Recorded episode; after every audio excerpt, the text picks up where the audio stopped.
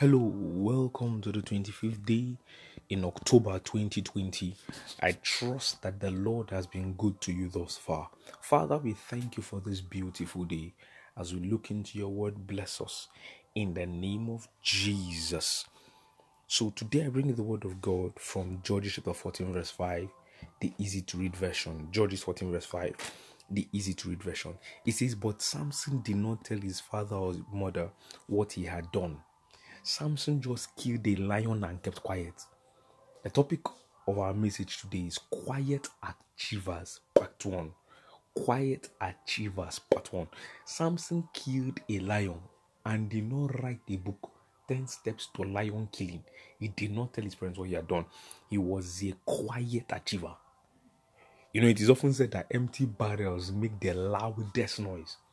Empty barrels make the loudest noise you know, Proverbs 27 verse 2.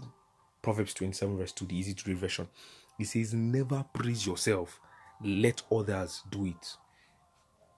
First Corinthians 13 makes us to understand that love does not brag, does not have this braggadocio. You understand? The 33rd president of the United States, Harry Truman, said it is amazing what you can accomplish if you don't care who gets the credit. It is amazing what you can accomplish if you don't care who gets credit.